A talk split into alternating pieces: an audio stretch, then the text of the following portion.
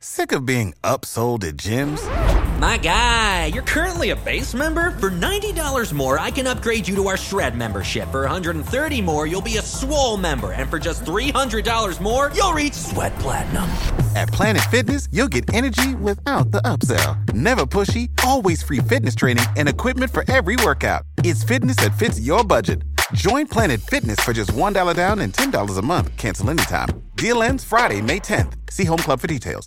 What's the easiest choice you can make? Window instead of middle seat? Picking a vendor who sends a great gift basket? Outsourcing business tasks you hate? What about selling with Shopify?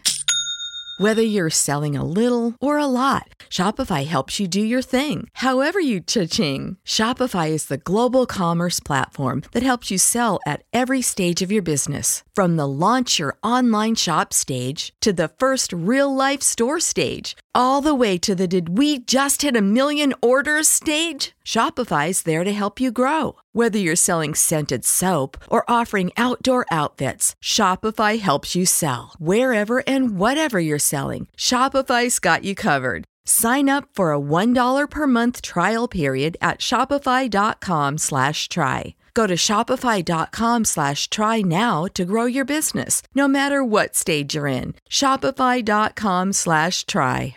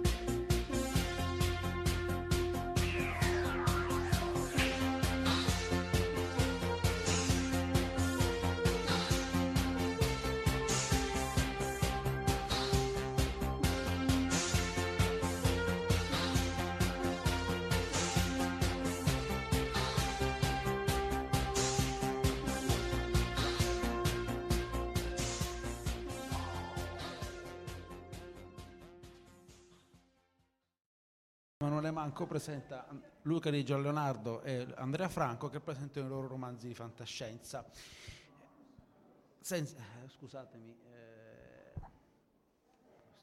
Non volevo invertire Senza Preavviso Fattore Collasso attribuendo alle persone sbagliate, ma non perché non le abbia letti, ma perché sono leggermente in confusione mentale dovuta a stanchezza da convention.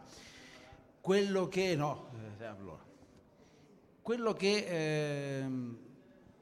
vorrei dire di questi due romanzi è che i nostri due ragazzi hanno una bella storia editoriale alle spalle, anche nel gruppo Delos, nella scuderia di Francoforte, del Mondo Writers Magazine. Però i ragazzi crescono, si evolvono, prendono le loro direzioni e...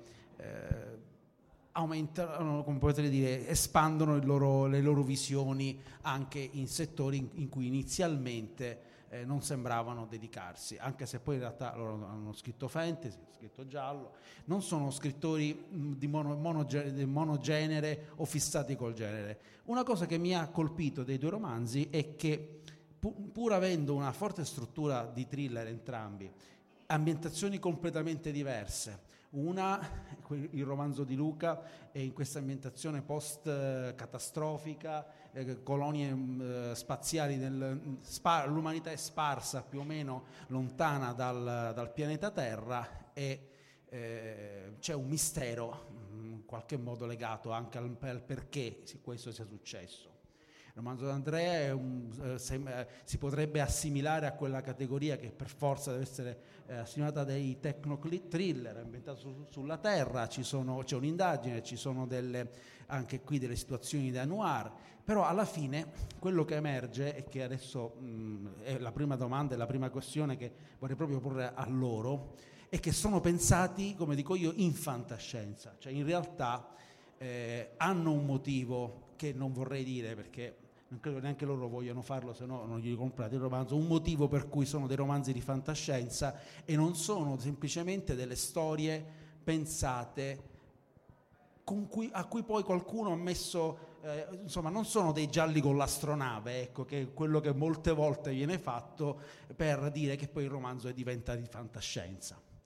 E questa è la cosa che mi ha colpito, non sono l'operazione di chi, nonostante abbia maneggiato un altro genere, si inventa di voler cambiare genere perché gli piace, perché ne sono capitate situazioni di cui autori cosiddetti mainstream si donano al genere quasi con un atto di generosità. Ecco, quello che vorrei dire di Luca e di Andrea è che non si stanno donando al genere perché vogliono farci un favore, perché dopo i loro personali successi, le loro personali soddisfazioni hanno deciso che è figo anche scrivere fantascienza. No, le loro storie hanno un motivo per cui sono di fantascienza e ne andiamo orgogliosi di questo, perché gli scrittori non sono solo di genere, uno scrittore in quanto tale quando pensa una storia la pensa in un genere che secondo lui è congeniale a quello, diciamo, al racconto, alla resa del racconto.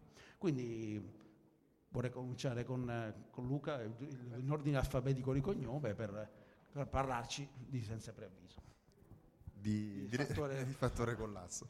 Salve a tutti, ringrazio per l'introduzione, anche per l'invito a partecipare a questa convention.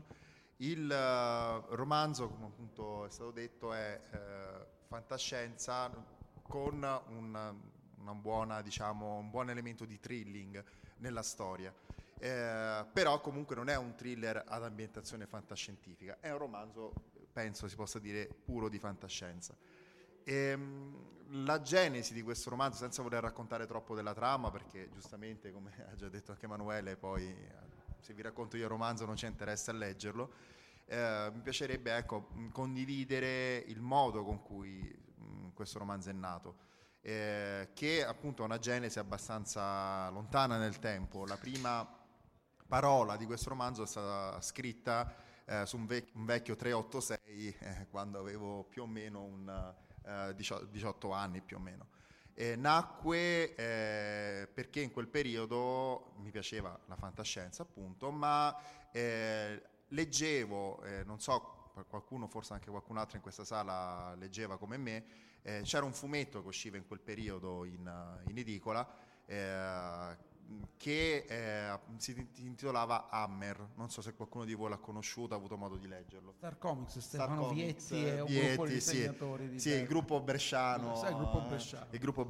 Era un fumetto che io ai tempi leggevo fondamentalmente di Landog, non leggevo ancora tanti fumetti, questo mi incuriosì perché era appunto anche un numero uno, quindi ero in un periodo in cui mi piaceva anche iniziare nuove avventure. Comprai questo fumetto e mi innamorai subito dei tre protagonisti di questa storia. Parlando con altri che hanno avuto modo di leggere questa storia, quasi tutti, come me, trovavano la bellezza fondamentalmente nei personaggi. C'erano tre appunto personaggi, un hacker, una donna hacker, un pilota di astronavi e un farabutto che non ricordo bene e non si è mai capito bene che tipo di intrallassi facesse nello spazio, ma qualsiasi tipologia di furto, di contrabbando era interesse di questo personaggio chiamato Coulter. E io appunto mi innamorai del modo in cui questi tre si trovavano costretti, una volta evasi da un carcere orbitale, a dover vagare nello spazio per cercare vendetta, per cercare appunto di salvarsi da chi li rincorreva, e finivano sempre per infilarsi nei guai per colpa fondamentalmente del farabutto del gruppo, che se ne fregava altamente dei suoi due, tra virgolette, amici e li portava sempre a ritrovarsi in situazioni al limite del pericolo e del paradossale. Appunto questi tre personaggi mi intrigarono tantissimo e decisi pensai, perché non scrivere un qualche cosa che possa un po' ricreare l'atmosfera e il modo con cui questi tre personaggi si ritrovavano a viaggiare insieme. E allora lì buttai giù i primi tre capitoli di quello che ai tempi aveva come titolo Progetto Psi, era questo il titolo di quel romanzo. Però era un romanzo molto diverso da quello che è stato pubblicato, perché appunto era la mia testa, anche di appunto, non era, parliamo di più di 20 anni fa, era molto più di avventura, molto più simile alle storie per ragazzi, più che un romanzo di fantascienza più adulto.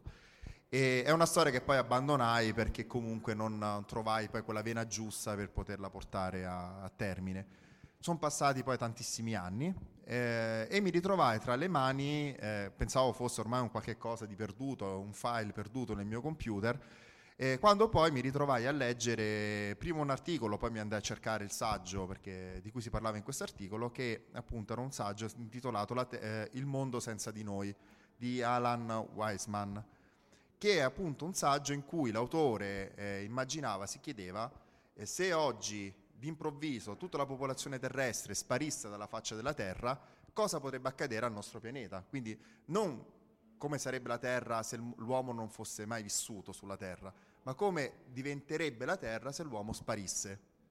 E quindi quanto ci metterebbe la Terra a tornare quella che era prima della comparsa dell'uomo. E il saggio lo trovai veramente molto interessante perché non era molto ragionato, andava a pensare quanto tempo ci avrebbero messo le centrali elettriche a smettere di funzionare, quanto avrebbero impiegato i palazzi a cominciare a rovinarsi senza manutenzione e crollare, tutto ciò che è la struttura del nostro pianeta analizzato, dopo una settimana accadrebbe questo, dopo un mese, dopo un anno, dopo 10 anni, dopo 100 anni, dopo 1000 anni e così via. Andava a immaginare fino a che la Terra ritornava a quella che era un tempo.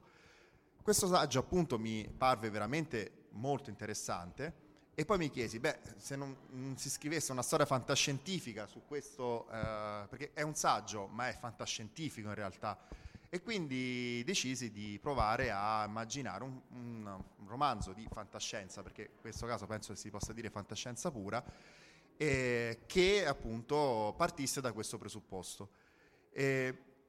Spulciando nel computer mi uscirono fuori quei tre capitoli che scrissi più o meno 20 anni prima, 15 anni prima, e allora ripresi quei tre capitoli, i personaggi che avevo già immaginato mi piacevano e volevo continuare a tenerli, e nacque quello che poi è diventato Fattore Collasso, che è il titolo definitivo di questa storia, che appunto parte dal presupposto di un pianeta Terra senza più, dove dall'oggi al domani, ovviamente siamo nel futuro, la popolazione umana si addormenta, perde la vita senza un motivo, non si riesce a capire che cosa è successo. Fortunatamente nel frattempo, prima di questo evento catastrofico, la popolazione mondiale aveva già iniziato a vivere nelle colonie orbitali del pianeta, quindi qualcuno è sopravvissuto perché sono morte solo le persone che vivevano sul pianeta, quelli che vivevano sulle colonie spaziali sono rimaste in vita e hanno continuato a vivere. Con però una paura verso il nostro pianeta, seppure a seguito di tutte le analisi fatte si è visto che non c'è nessun pericolo a tornare a vivere sulla Terra, perché il pianeta Terra non è velenoso, non c'è nulla che effettivamente potrebbe provocare la morte di chi volendo volesse tornare sul pianeta. La popolazione non torna, rimangono sulle colonie, hanno paura del pianeta, si crea una nuova forma di superstizione rispetto a quella che viviamo oggi. E sono passati quindi 200 anni da questo evento e inizia il romanzo così come che non voglio raccontarvi troppo della trama. Quello che volevo però mantenere era i personaggi che tanto mi avevano, cioè, le caratteristiche, le sensazioni che mi avevano dato quei tre personaggi di quel fumetto che avevo letto 20 anni prima. Quindi i protagonisti sono, in questo caso invece che tre sono fondamentalmente due, però sono sempre personaggi che da un certo punto di vista si stimano ma si odiano e sono costrette per forza di cosa a dover stare insieme. Questo non è certo una cosa originale, tantissimi romanzi si basano sui rapporti non proprio idilliaci fra i protagonisti, però ho cercato di mantenere alcuni elementi che tanto mi erano piaciuti di quel fumetto, di mantenerli comunque, anche se la storia che poi ho scritto era totalmente diversa da quella che avevo immaginato al tempo. E quindi viaggi nello spazio, battaglie, fuga, un mistero da riscoprire. E poi, visto l'elemento fondamentale che compare sia in copertina ma che poi è anche il centro dell'incontro di stasera, ho voluto ricreare anche, riparlare anche di Roma, la città in cui vivo, una città che amo, e ho voluto immaginare una Roma come potrebbe diventare Roma dopo 200 anni dalla scomparsa dell'uomo. Quindi uno dei capitoli che ho amato di più scrivere, che spero sia anche uno dei più interessanti del romanzo, è quello in cui cerco di mostrare Roma senza l'uomo, dopo 2 secoli, senza la razza umana. E ho voluto un po' vedere i nostri monumenti che oggi conosciamo, come potrebbero diventare dopo 200 anni.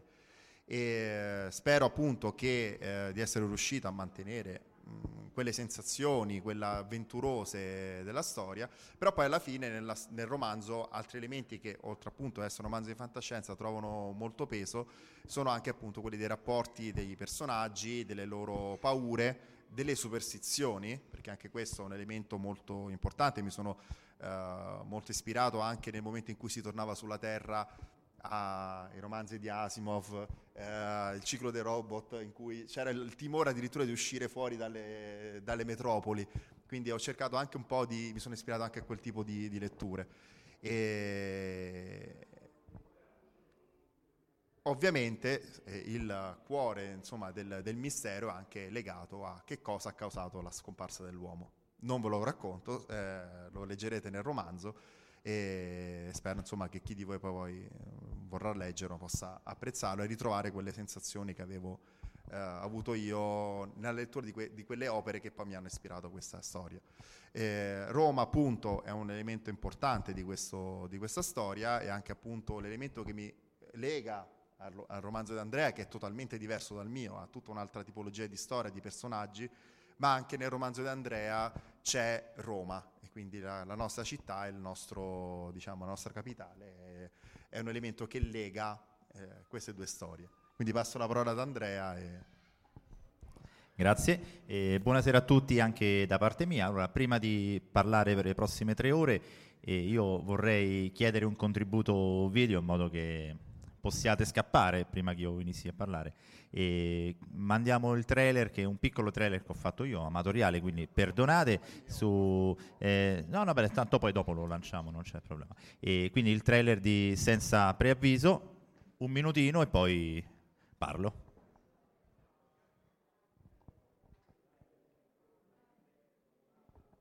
Calma, chi siamo?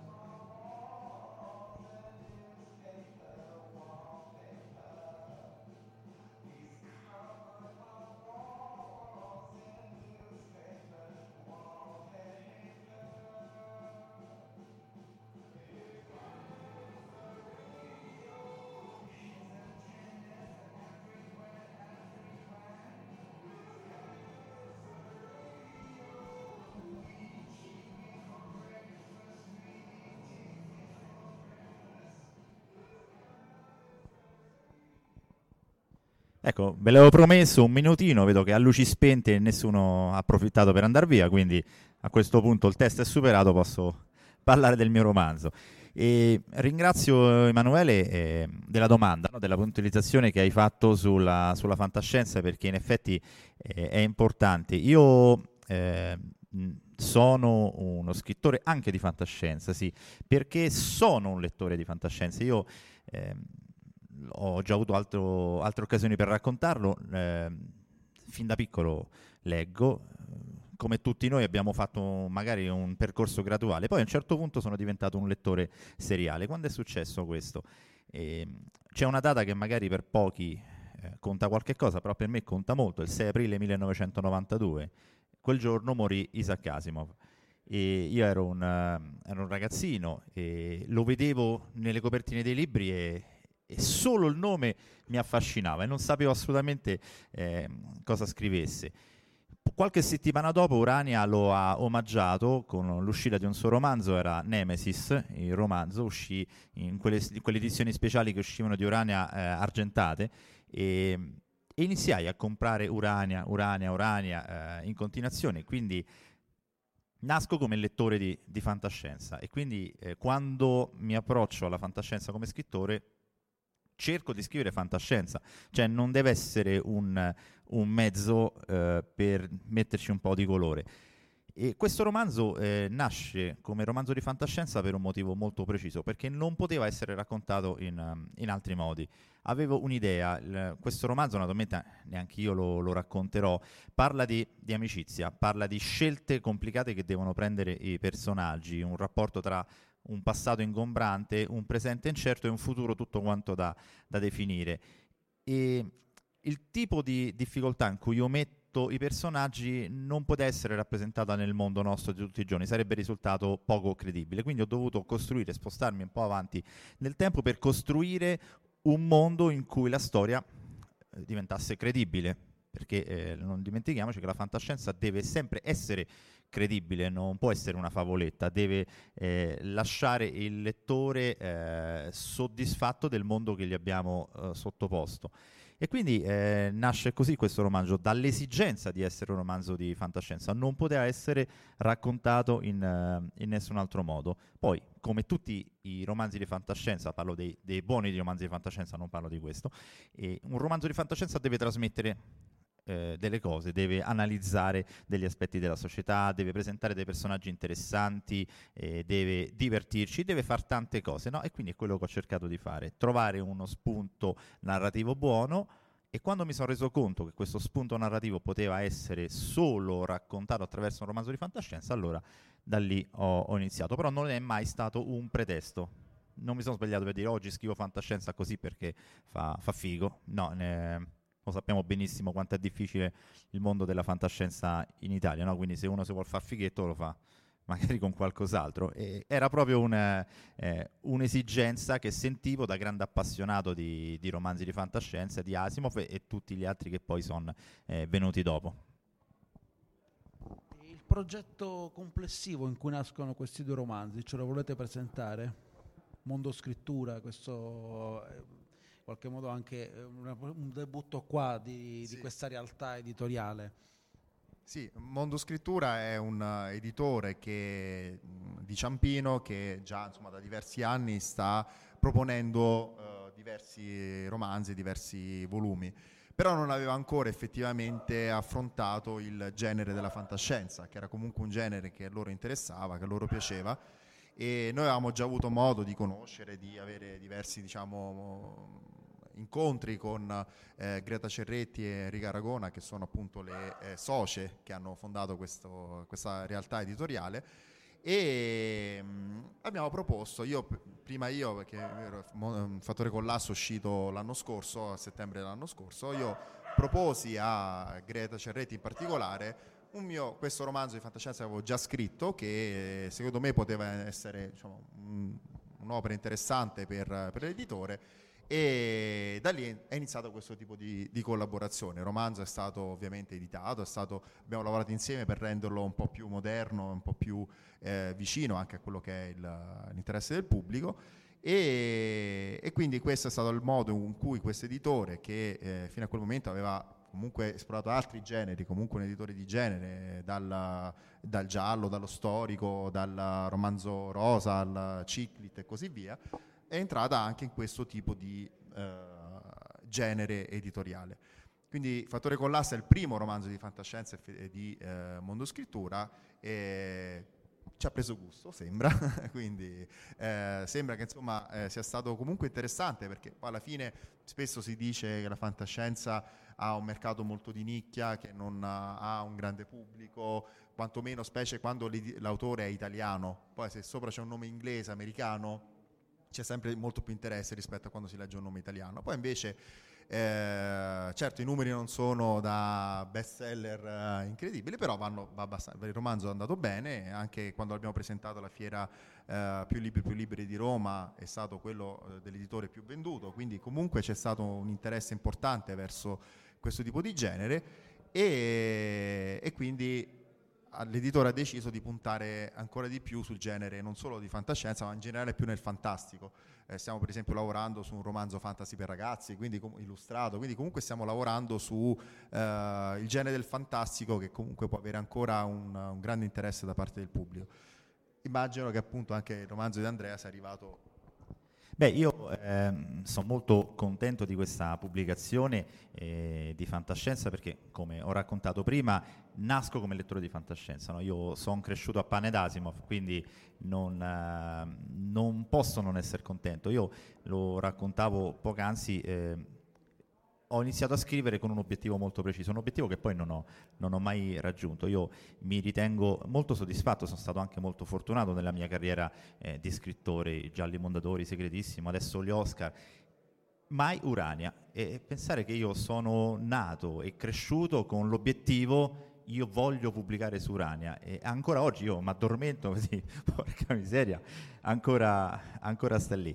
E, ci sto lavorando, però nel senso, la pubblicazione di fantascienza in un modo o in un altro mi era sempre sfuggita. Allora collaboravo con l'editore, collaboro tuttora, facciamo dei corsi per scrittori e per addetti al mondo della scrittura, e parlando, sfruttando l'occasione del romanzo che Luca aveva già pubblicato, ci siamo detti che c'era la possibilità di portare avanti questo progetto insieme. Io il romanzo lo avevo già scritto, lo abbiamo perfezionato, e quindi eccomi qui, dopo 30 anni di carriera da lettore finalmente pubblico fantascienza, e sono molto molto molto contento di averlo fatto in una collana insieme a Luca, che è un amico di vecchissima data, e con Mondo Scrittura, che sono nel mondo dell'editoria piccoli ma seri, e dal mio punto di vista la serietà dell'editore deve essere sempre la prima scelta per noi autori, al di là poi della tiratura di un romanzo. Entriamo in un discorso più sulla scrittura. Luca è autore di alcuni interessanti manuali tecnici. C'è uno su Scrivener che mi è molto incuriosito, perché mi incuriosiva lo strumento. Me lo sono andato a spulciare grazie a te, posso dire. Mi incuriosisce questo, quanto conta la tecnica per voi e quanto conta il momento creativo? Allora, se tecnica intendi tecnica di scrittura, non quella dello strumento che si usa per la scrittura, entrambe le cose, perché diciamo ovviamente scrivere un romanzo senza avere studiato molto, essersi molto esercitati sulla tecnica di scrittura, credo che sia inutile. Non ha senso scrivere se non ci si allena, un po' come quando si fa sport e qualsiasi attività che richieda, diciamo, l'impegno di una persona. Tutti possiamo giocare a pallone, ma se vogliamo diventare un campione e giocare in Serie A dobbiamo studiare e imparare veramente la tecnica del calcio, non basta semplicemente tirare un calcio a pallone, anche se spesso quando si parla di scrittura questa cosa sembra così incredibile, si ritiene la scrittura un'arte e quindi non c'è bisogno di impararla, scrivo perché sono un artista. E io spesso invece dico che per me la scrittura è più una forma di artigianato più che di arte, perché bisogna studiare, bisogna impegnarsi, bisogna lavorare in modo professionale, bisogna buttare tante delle cose che abbiamo realizzato, che per noi possono essere anche delle opere d'arte, ma che in realtà valgono poco e nulla. Ho una marea di roba nei cassetti del mio computer che non pubblicherò mai, perché so che non sono all'altezza, ma che mi sono state utili per arrivare a pubblicare poi strumenti e romanzi molto più avanzati e molto più ben scritti rispetto a quello che erano le mie prime scritture. e quindi la tecnica è sicuramente fondamentale. Poi la tecnica deve essere modificata a seconda del tipo di romanzo che stiamo scrivendo. È ovvio che per scrivere un giallo gli elementi tecnici che bisogna considerare sono diversi rispetto a quelli che bisogna considerare quando si scrive un romanzo di fantascienza. E su questo poi lascerò parlare anche Andrea, visto che hai tirato fuori i manuali. Io poi sono anche una persona che guarda anche molto allo strumento della scrittura, perché mi piace scrivere comodo. Andrea è totalmente diverso da me, lui basta un foglio di Word, scrive e va tranquillamente. Sì. A lui basta la comodità della sedia, diciamo così. Io invece sono uno scrittore che lavora nella scomodità più assoluta. Gran parte dei miei ultimi romanzi sono stati scritti sul vagone di un treno da pendolare, con gente che mi respirava addosso, che mi cadeva addosso, con gente che chiacchierava di quello che aveva visto la sera prima, di che cosa mangiare a cena e così via. Quindi sono uno che non ha contrariamente a quanto spesso raccontano gli autori, io amo scrivere al buio, nella mia stanzetta, in silenzio, il mio bel bicchiere di brandy, di cognac, sono anche astemio, quindi non so cosa bevono i veri scrittori, col mio sigaro, senza alcun rumore. Io se non ho la confusione attorno, mio figlio che mi gioca addosso, la televisione accesa, la gente che chiacchiera e così via, tendo ad avere qualche difficoltà nella scrittura, sono un po' atipico da questo punto di vista.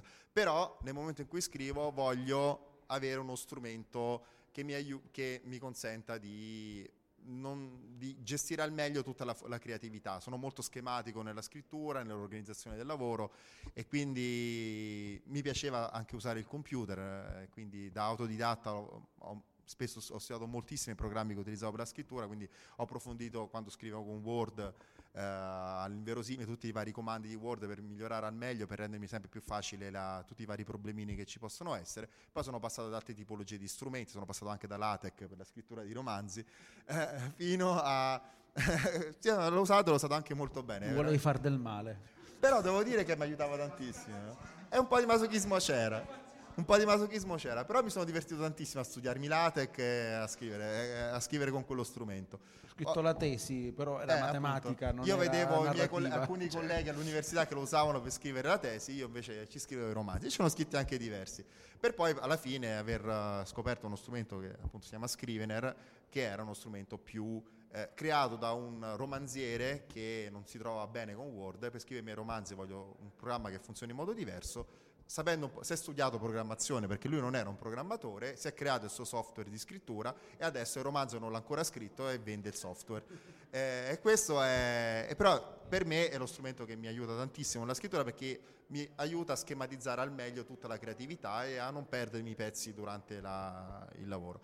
E questa mia, passione un po' nell'unire la tecnologia con la scrittura mi ha portato poi con la Delos, che a pubblicare anche un paio di manuali in ebook, uno su Word e uno su appunto Scrivener, che insomma spero che possano aiutare tanti autori che cercano di aiutarsi a trovare la comodità anche nello strumento. Ciò non toglie che appunto bisogna avere non tutti hanno bisogno di questi tipi di strumenti. C'è chi appunto si trova bene col foglio di carta e la macchina da scrivere, c'è chi si trova benissimo con un foglio di Word, c'è chi si perde a stare dietro alla tecnologia. Quindi per me sfruttare al meglio la tecnologia nella scrittura è un elemento fondamentale. Non tutti gli autori fortunatamente sono così, e qui ne ho uno accanto che mai e poi mai credo che riuscirà a convincere a usare strumenti come Scrivener, ma va bene così, lui si trova bene in un modo, io mi trovo bene in un altro, il mondo è vario, siamo tutti più felici. Se ci vuoi dire cosa bevi mentre scrivi, perché io veramente, essendo astemio, non so cosa bevono i veri scrittori. Allora, cosa bevono i veri scrittori non lo so, io bevo whisky, però fa parte di quello che sono.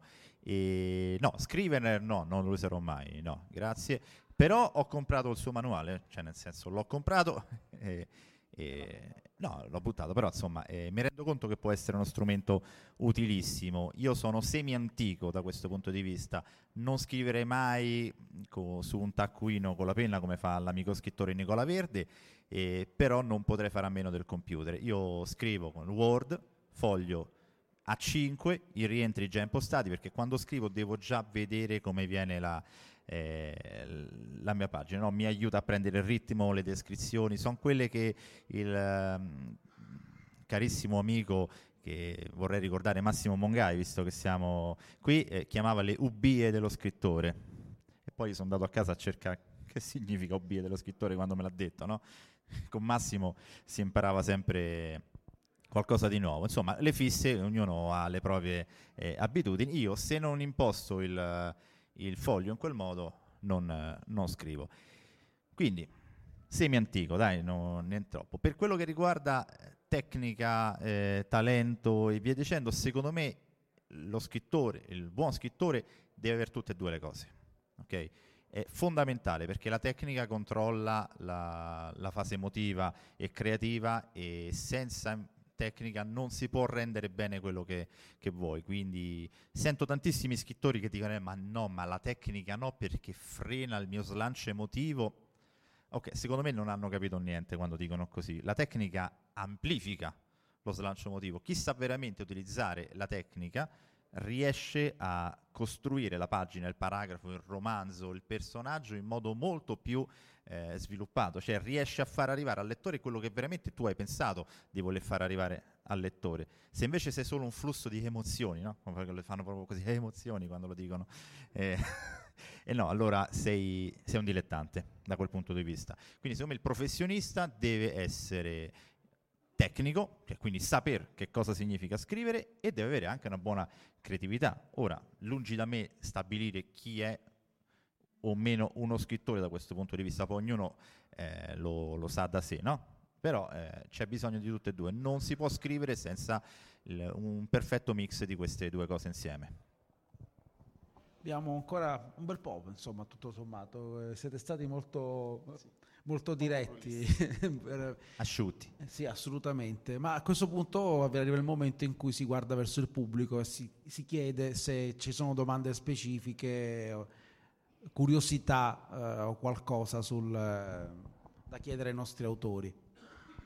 Nel frattempo che il pubblico pensa una domanda, se vogliamo faccio vedere anch'io l'artigianalissimo book trailer che ho realizzato per il romanzo, che racconta anche un pochino della trama, vi racconta anche qualche non della storia, ma insomma qualche idea ve la può dare di più.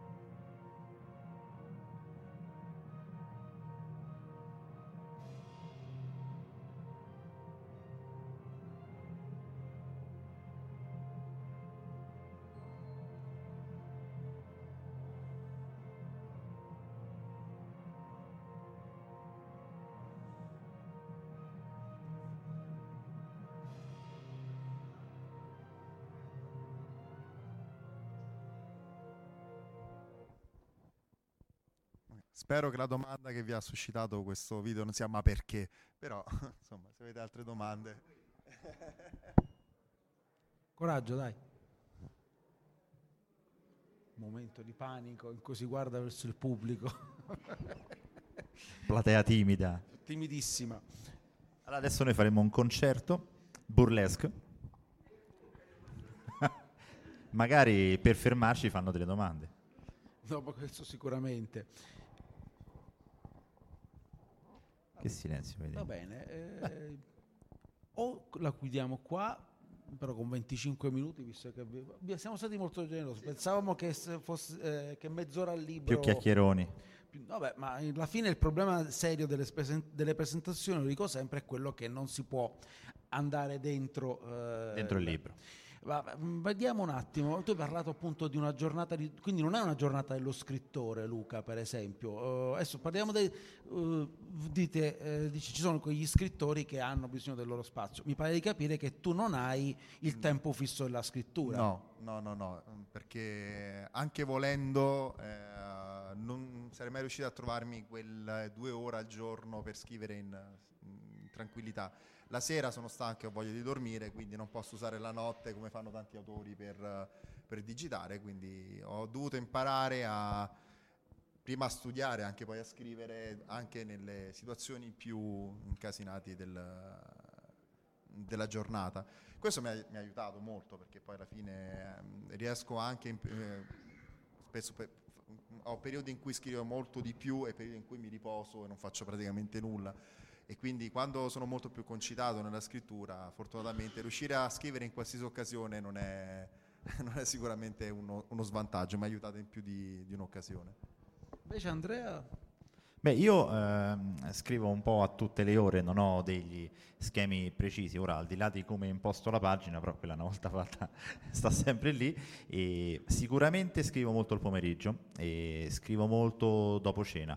Io, a differenza sua, sto molto più sveglio la notte, quindi alcune volte mi capitava in passato anche fino alle 2 o alle 3 ancora scrivo, oppure mi occupo della corrispondenza, le mail e via dicendo, quindi non ho orari precisi, perché con le mille altre cose di lavoro e di vita che incombono non si può sempre avere uno spazio preciso, però sicuramente dal tardo pomeriggio fino a notte inoltrata potreste trovarmi facilmente a scrivere. Poi tra l'altro lui prima, dico un'altra cosa, lui parlava di Scrivener, dice lo aiuta tantissimo a ritrovare le cose destra e sinistra. A me non serve, perché a me le cose le ricorda lui, quindi io quando scrivo mi dimentico tantissime cose, e quando non so più dove stanno o cosa è successo a quel personaggio mando una mail a Luca, lui probabilmente se l'ha scritta su Scrivener e mi restituisce le informazioni indietro. Insomma, lui è il mio portale di fantascienza.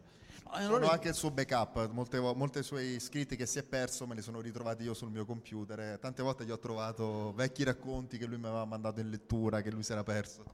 Ma non solo, questo non smetterò mai di dirgli grazie. Un anno stavo scrivendo un romanzo, con il quale poi ho vinto il premio Tedeschi, e mi ero fatto tutta la scaletta, mi ero programmato tutto quanto, e a un certo punto lui mi scrive, mi fa: ma allora come va? Dice: ho iniziato, tutto bene, sto al capitolo 1. Dice: come il capitolo 1? Mancano 25 giorni. Ha fatto: ma guarda che scade a maggio. Dice: guarda che hanno anticipato a aprile. Gli ho fatto proprio così: ma che stai a dire? Sono andato a vedere, hanno anticipato a 30 aprile. Dico 30 secondi di panico, proprio il sudore, che stavo lì terrorizzato, però diciamo senza di lui adesso starei ancora a scrivere il romanzo, convinto che la scadenza è il prossimo anno, quindi ragazzi, se vi serve qualche cosa assumetelo, lui è la memoria storica di tutti quanti gli scrittori romani, approfittatene. No, solo il suo. Ah, mi pare questa cosa ha fatto emergere una cosa curiosa, una cosa che è, posso dire, è rara, cioè per voi la scrittura quindi non è un momento solitario, cioè a parte lo scrivere, però c'è un momento di confronto su quello che avete fatto, sì, quello che fate anche in itinere. Allora noi ci siamo conosciuti proprio scrivendo e leggendo e confrontandoci su un vecchio sito di scrittura online che era scrivi.com, e ci siamo scoperti, abbiamo cominciato a leggerci, da lì siamo diventati amici, poi siamo passati di sito in sito, le mode passano, cambiano, fino a che poi non siamo approdati per esempio al Valdez Magazine, però prima il percorso era scrivi.com, la Tela Nera e via dicendo, E noi in tutto questo periodo siamo rimasti sempre amici, confidenti e diciamo tra virgolette editor l'uno dell'altro nel mente, E quindi lo facciamo anche adesso, quindi quando parliamo questi aneddoti sono reali, cioè non è solo un momento di cabaret all'interno della presentazione. Che poi è una cosa che secondo me ha caratterizzato la crescita di alcuni movimenti in Italia, penso al movimento del giallo, che secondo me se non avesse fatto gruppo difficilmente avrebbe avuto quella visibilità enorme che ha portato il giallo sul mainstream, per esempio. Pensate che con la fantascienza questo modello possa replicarsi, perché mi sembra che invece nel settore fantascienza questo modello sia atipico, no? Sì, in effetti ci sono tantissimi anche gruppi editori che lavorano insieme per la fantascienza, però effettivamente non vedo un lavoro di gruppo vero che possa spingere moltissimo la fantascienza in Italia. Il problema fondamentale forte che vedo, che per esempio nel giallo potrebbe non essere stato così importante, era anche nel quella che, insomma, io vedo molto una certa diffidenza verso gli autori italiani di fantascienza, mentre nel giallo, pur amando tantissimo gli autori americani, stranieri, gli scandinavi che col giallo ormai stanno dominando il mercato, però comunque i gialli scritti da italiani vengono comprati dagli italiani, c'è un interesse degli italiani verso il giallo italiano. Nella fantascienza raramente vedo parlare quanto è bravo questo autore di fantascienza, se non in gruppi molto ristretti, nei forum, vedo veramente poco interesse, anzi spesso si dice ma gli italiani non sanno scrivere la fantascienza. Questo c'è ed è molto forte.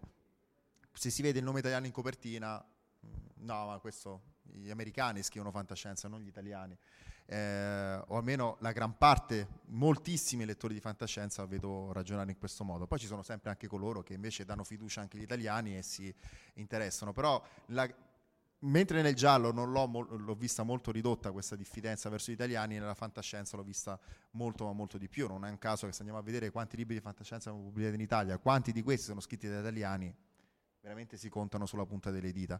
Non so, Andrea.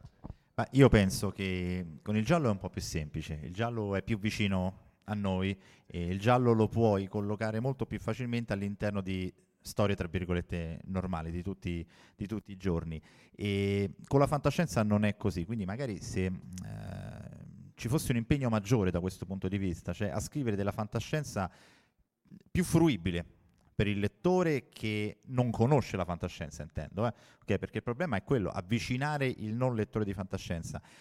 Molto spesso come esempio di fantascienza si fa Guerre Stellari, che non è proprio la fantascienza pura, cioè c'è chi dice che sia fantasy, ok? Ora, che sia fantasy o fantascienza, il problema qual è? Che il lettore associa la fantascienza alle battaglie con i laser nello spazio, e non tutti amano quel tipo di letteratura, quel tipo di narrativa. Quindi magari se noi riuscissimo a fare dei romanzi di fantascienza in cui un lettore normale intendo non di fantascienza, possa immedesimarsi nella storia, magari sarebbe più facile. Mi viene in mente un romanzo di tanti anni fa, Il cuore finto di DDR, di Nicoletta Vallorani. È un romanzo che secondo me possono leggere anche i non appassionati di fantascienza, perché lo trovano vero, trovano un personaggio in cui immedesimarsi, trovano delle storie che possano sentire vicine. Quindi il problema è che se noi cerchiamo di andare troppo sulla tecnologia spinta, sull'informatica, su qualche cosa che la media della gente non digerisce o non gradisce, quel tipo di fantascienza non verrà mai letto. Allora, impegniamoci magari ad avvicinare le persone alla fantascienza, poi si le andranno a cercare da solo il romanzo un po' più tecnologico, però cerchiamo di appassionarli in questo modo. Col giallo è molto più semplice, con la fantascienza se non creiamo un certo movimento di questo tipo magari rimarrà un pochino più difficile, e la fantascienza rimarrà per tutti Guerre Stellari e le spade laser che si inseguono nello spazio. Bene, io direi che potremmo anche concedere al prossimo panel un po' di respiro, se non ci sono domande. O anche al panelista che si riposa 5 minuti. Sì, va bene, vi ringrazio. Luca Di Gioia, Andrea Franco. Anch'io ringrazio tutti. Vedo che siccome avete talmente tante domande che non faremo in tempo, noi rimaniamo qua, quindi in ogni caso venite col blocchetto e le fate tutte quante. Non col manoscritto, se qualcuno ce l'ha. Grazie a tutti della partecipazione.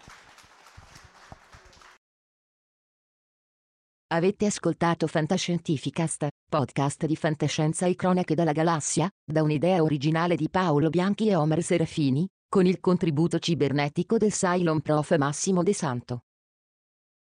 Potete seguirci ed interagire con noi sul nostro sito www.fantascientificast.it, su Facebook alla pagina Fantascientificast, su Twitter sul profilo @Fantascicast, oppure scrivendoci all'email redazione @fantascientificast.it. Tutte le puntate sono disponibili sul nostro sito, su Apple iTunes e su Podbean all'indirizzo podcast.fantascientificast.it. Se volete potete lasciarci una valutazione a 5 stelle su Apple iTunes ed offrirci una birra romulana o un gotto esplosivo pangalattico sostenendoci tramite una donazione PayPal o Patreon utilizzando gli appositi pulsanti sul nostro sito. Fantascientificast è una produzione amatoriale, non si intende infrangere alcun copyright, i cui diritti appartengono ai rispettivi detentori. Nessun byte e nessun tribolo sono stati maltrattati durante la produzione di questo podcast. L'equipaggio di Fantascientificast vi augura lunga vita e prosperità e vi dà appuntamento alla prossima puntata lungo la rotta di Kessel. Settimo simbolo inserito nel computer. Blocco 1 pronto. Blocco 1 posizionato. Potenza erogata 23%.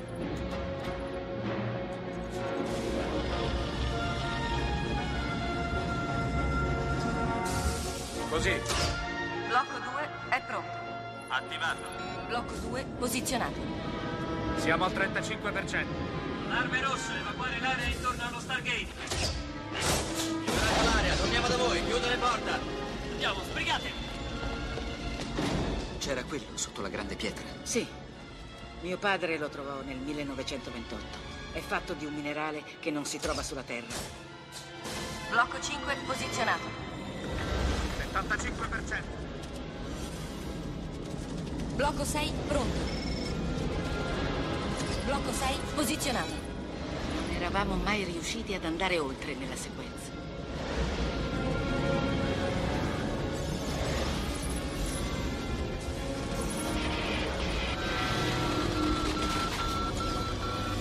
Blocco 7 pronto. Pronto, attivato. Blocco 7 posizionato.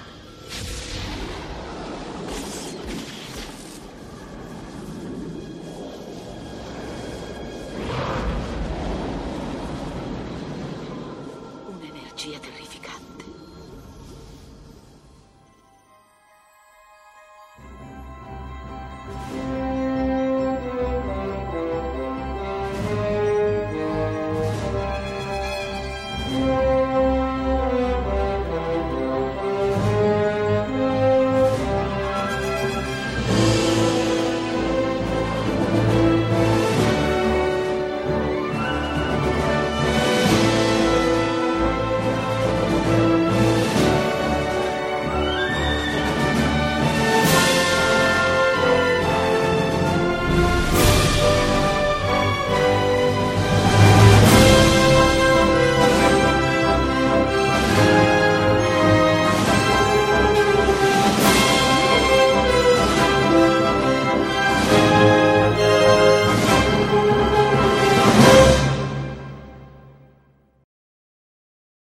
Save big on brunch for mom, all in the Kroger app.